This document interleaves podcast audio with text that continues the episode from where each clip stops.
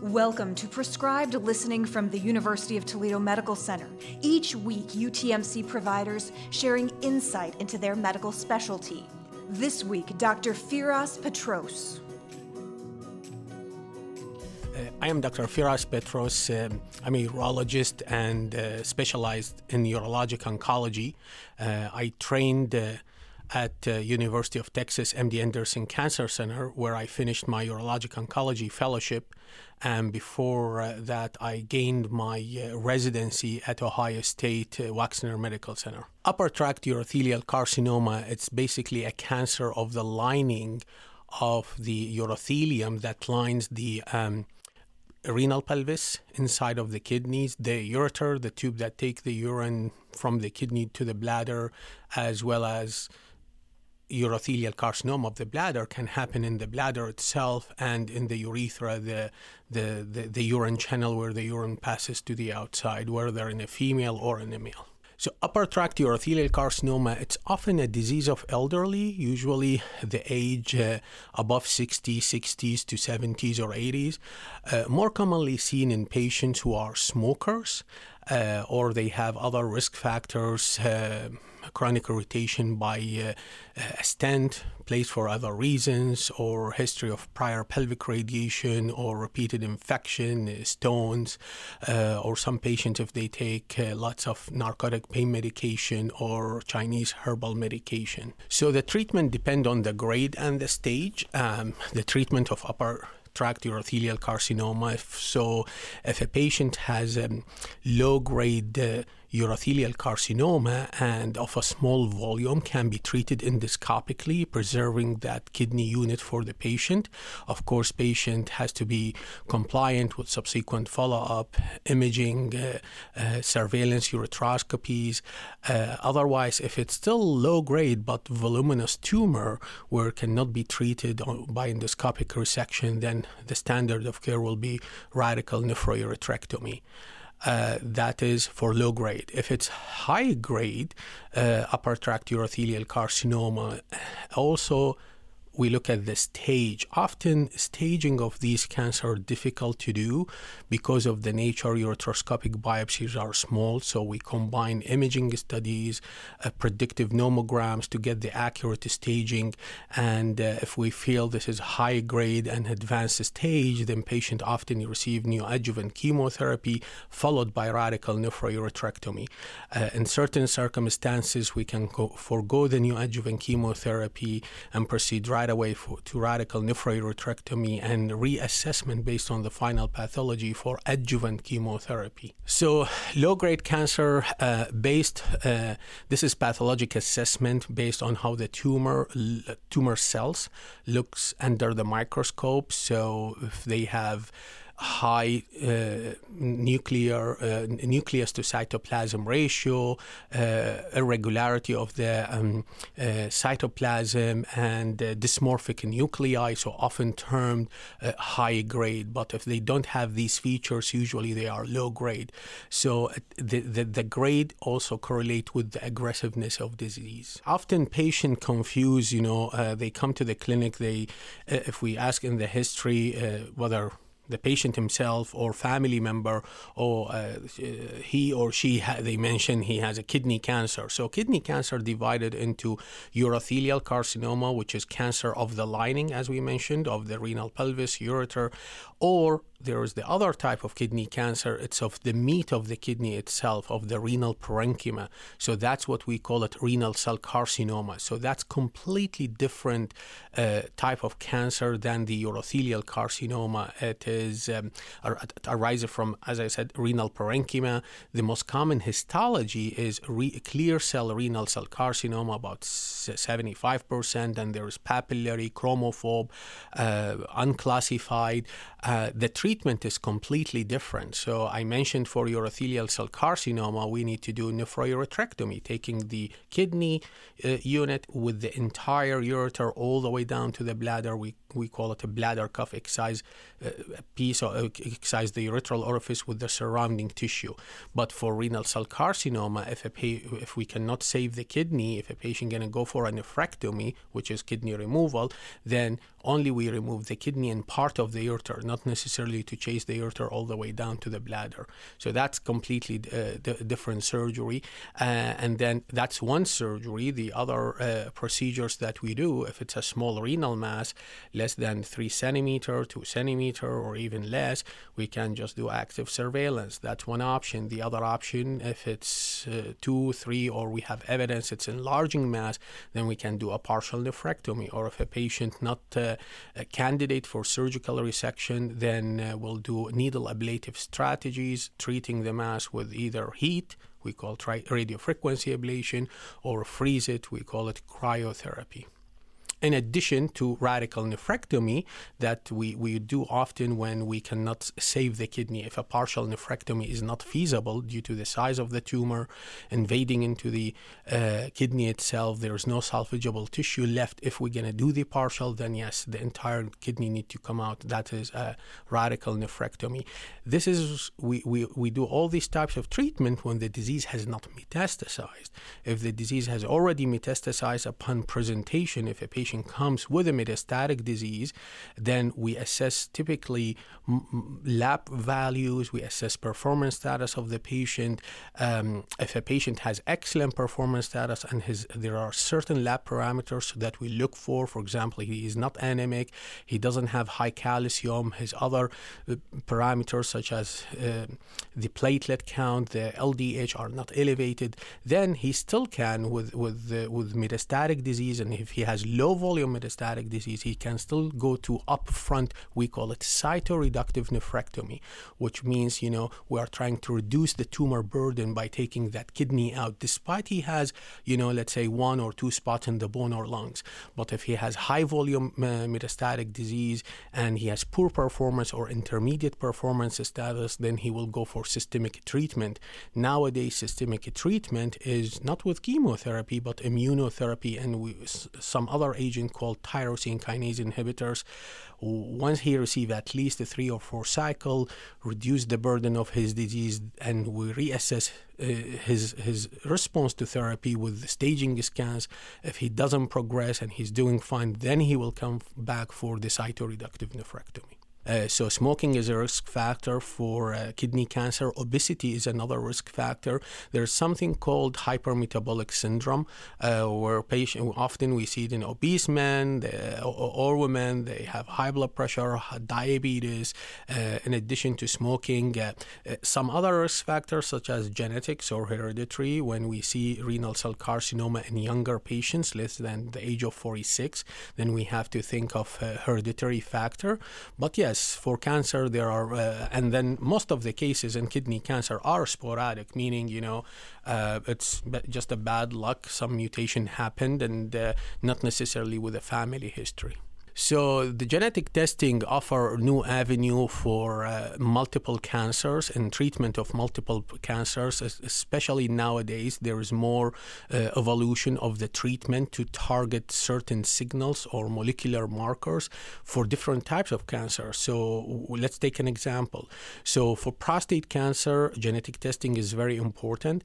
Uh, it, uh, it, it, has been previously uh, mentioned in the guidelines as suggested suggested, but uh, uh, the most recent update of these guidelines, uh, as a year ago or even longer, now it says recommended. So who should get genetic testing? Who should not get it?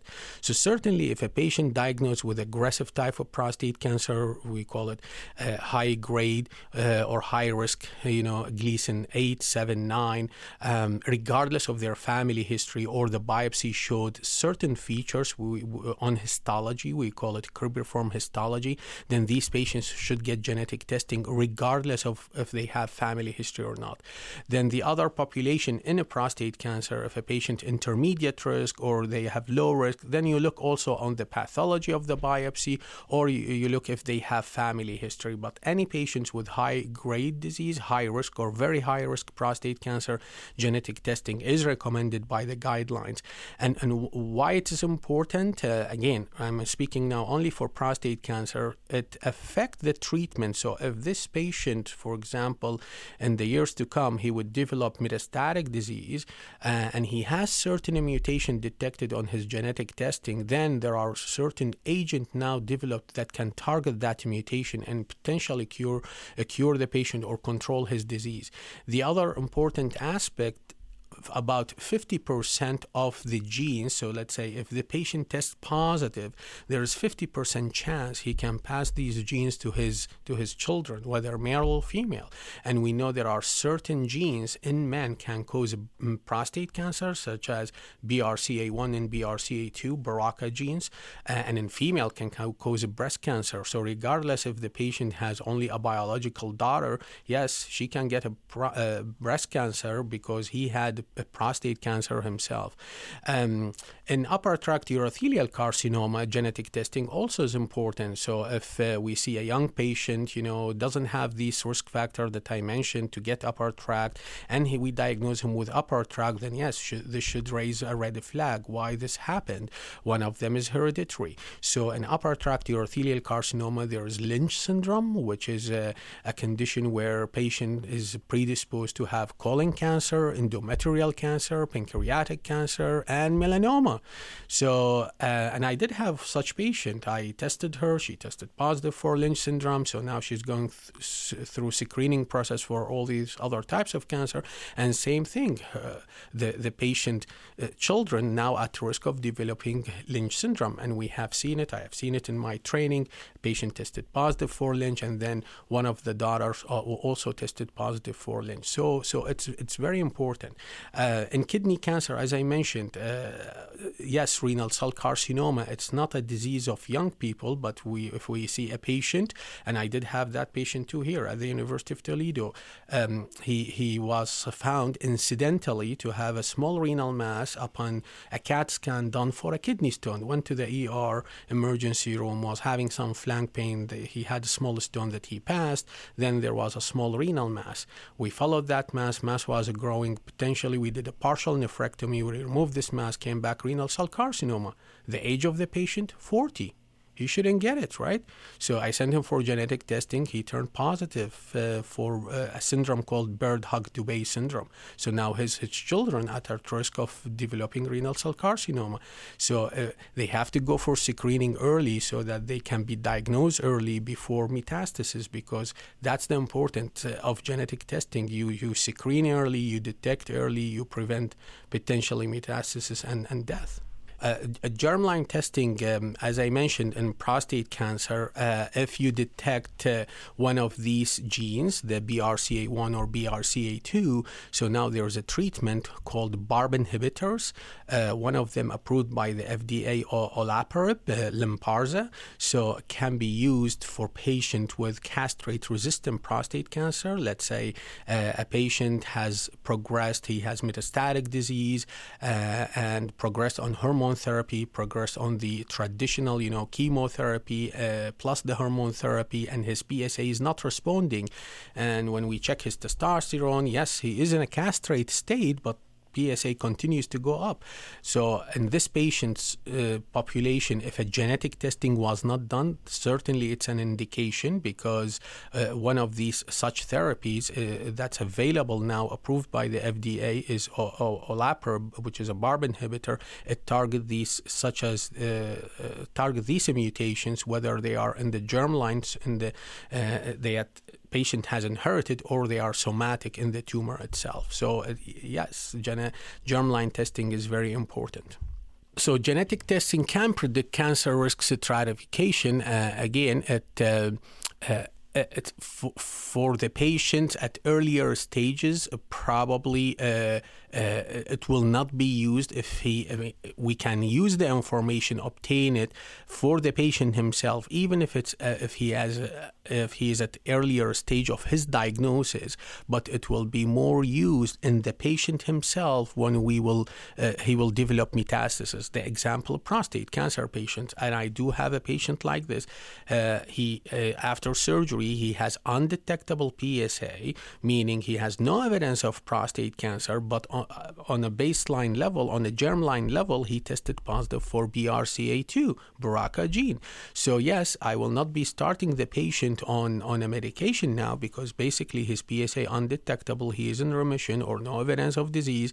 Again, I cannot say I cured the patient because it hasn't been, you know, 20 years since his surgery, it has been only a year, but since he tested positive, he, he, he his children now at risk. If he has male children are at risk of developing prostate cancer, so it will be utilized to screen his sons to go for screening early with a PSA, follow with their primary care, and then any elevation, any rise in the PSA, then his children yes need to get uh, potentially diagnosis to make sure they don't have prostate cancer and potentially treatment. So th- again, that is how genetic testing, if it doesn't help the patient himself at that time point, but it will help his, his children. The MRI ultrasound fusion biopsy, the studies came about in 2013. Uh, basically, at that time point, uh, we were seeing more patients getting, uh, they have elevated PSA or suspicion they could have a prostate cancer, whether based on the PSA or, or rectal exam. So they were going uh, to have the, uh, or they were having the standard biopsy, or we call it office biopsy, systematic biopsy just with ultrasound, and then a portion of these uh, patients they were having uh, their cancer missed. They can they will have a negative biopsy, and then their PSA continue to rise. So that's when the MRI entered the field by imaging the prostate, identifying the location of the lesion, uh, and and some of these lesions are up in the uh, prostate. We call it anterior lesion or front lesion, and will not be reached by the standard biopsy. And on ultrasound, sometimes you can see the lesion, the area or the suspicious area, suspicious spot. Uh, unless this area really is big in size, then you can see it with some degree of certainty, but it's not as sensitive to detect these lesions compared to the uh, to the MRI. So the MRI kind of revolutionized the field in terms of allowing us to fuse the image of the MRI that is obtained pre-hand with real-time ultrasound to create a 3D map of the prostate, if you will, kind of GPS signal to go and target these areas seen on the MRI. So it increased the accuracy, um, the detection rate, and uh, what we are really interested in detecting the high-risk cancer. So what there are multiple uh, high quality studies, the level one evidence, we call them, randomized trial, showing that uh, MRI ultrasound fusion biopsy is superior in detecting high risk lesions at the expense of detecting less low risk disease because again once again we are not interested in detecting low grade cancer. Patients will not die from low grade cancer but certainly they do, will develop metastasis and potentially death from prostate cancer if they have high grade disease that was missed. So so so yes it revolutionized the field in terms of uh, better accuracy higher sensitivity to detect high risk disease and uh, low um, detection of low grade disease. Uh, so it's, it, we, we have been using it here uh, for the last um, two years at, uh, at, the University of Toledo. We'll, we'll, counsel the patients regarding genetic testing, um, uh, risk, benefit, and the advantage. Uh, certainly, cascade testing is on the horizon if he tests positive, and then certainly uh, this is going to follow with a referral to a genetic counselor. So every patient I test, and if he tests positive, I will send for a genetic counselor. Uh, there is something called risk of genetic discrimination unless this information of his test this close to for example, and his employer or a different company, and then when he when I apply to that job, but most of the time these patients are either Medicare patients, so that risk doesn't really apply to them. And then regarding the cost, uh, there, there are different uh, you know companies that offer genetic testing, but the company that I offer uh, that I work with, they have a fixed price. Uh, it's two hundred fifty dollar regardless of the insurance, and most of the insurance Medicare cover the genetic testing. Um, and then uh, what also unique about this company, they offer a, a test free for the uh, family members, so children, sisters, and brothers.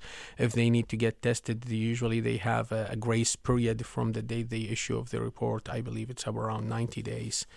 Um, but it correlate highly with the pathologic finding or with the stage of the disease. When we see a patient uh, uh, who test positive, uh, sometimes this can also point to um, hereditary factor, especially if we diagnose a patient with aggressive disease in his uh, in his uh, uh, early ages, like at the age of 50, 55 regarding research uh, uh, in, in, the field of genetic testing, for example, I looked at the patient that I had been tested uh, to see um, who followed with the genetic counselor, who did not, and what were the you know uh, preventing factors. Uh, so find one one third only of the patient who tested positive for germline testing they did follow along and uh, they met with the genetic counselor. And this is including all comers uh, all uh, uh cancers not only prostate cancers. Uh, and uh, i found more um, the percentage of positivity in prostate cancer around 12% and the other GU, uh, other non-prostate cancers including kidney urothelial carcinoma uh, was around uh, was a little bit higher. Uh, so yes so we are trying to determine what factors you know led the patient not to follow. Is it anxiety? Is it uh, a cost? Is, is it inconvenience? Is, is it because of the pandemic um, so, so these are one of the uh, research area that had been uh, working on, uh, and also there are other. Um, uh, research uh, avenues that I will be uh, I am working on. One of them, for example, the use of um, immunotherapy to um, selection of patients for certain type of immunotherapy and their outcome. Uh, so, uh, in, urothelial carcinoma. Uh, so these are some of the um, research uh, that I've been working on. Thank you for listening to Prescribed Listening from the University of Toledo Medical Center. To learn more about the provider you heard on today's show, visit utmc.utoledo.edu. More Prescribed Listening next week from UTMC.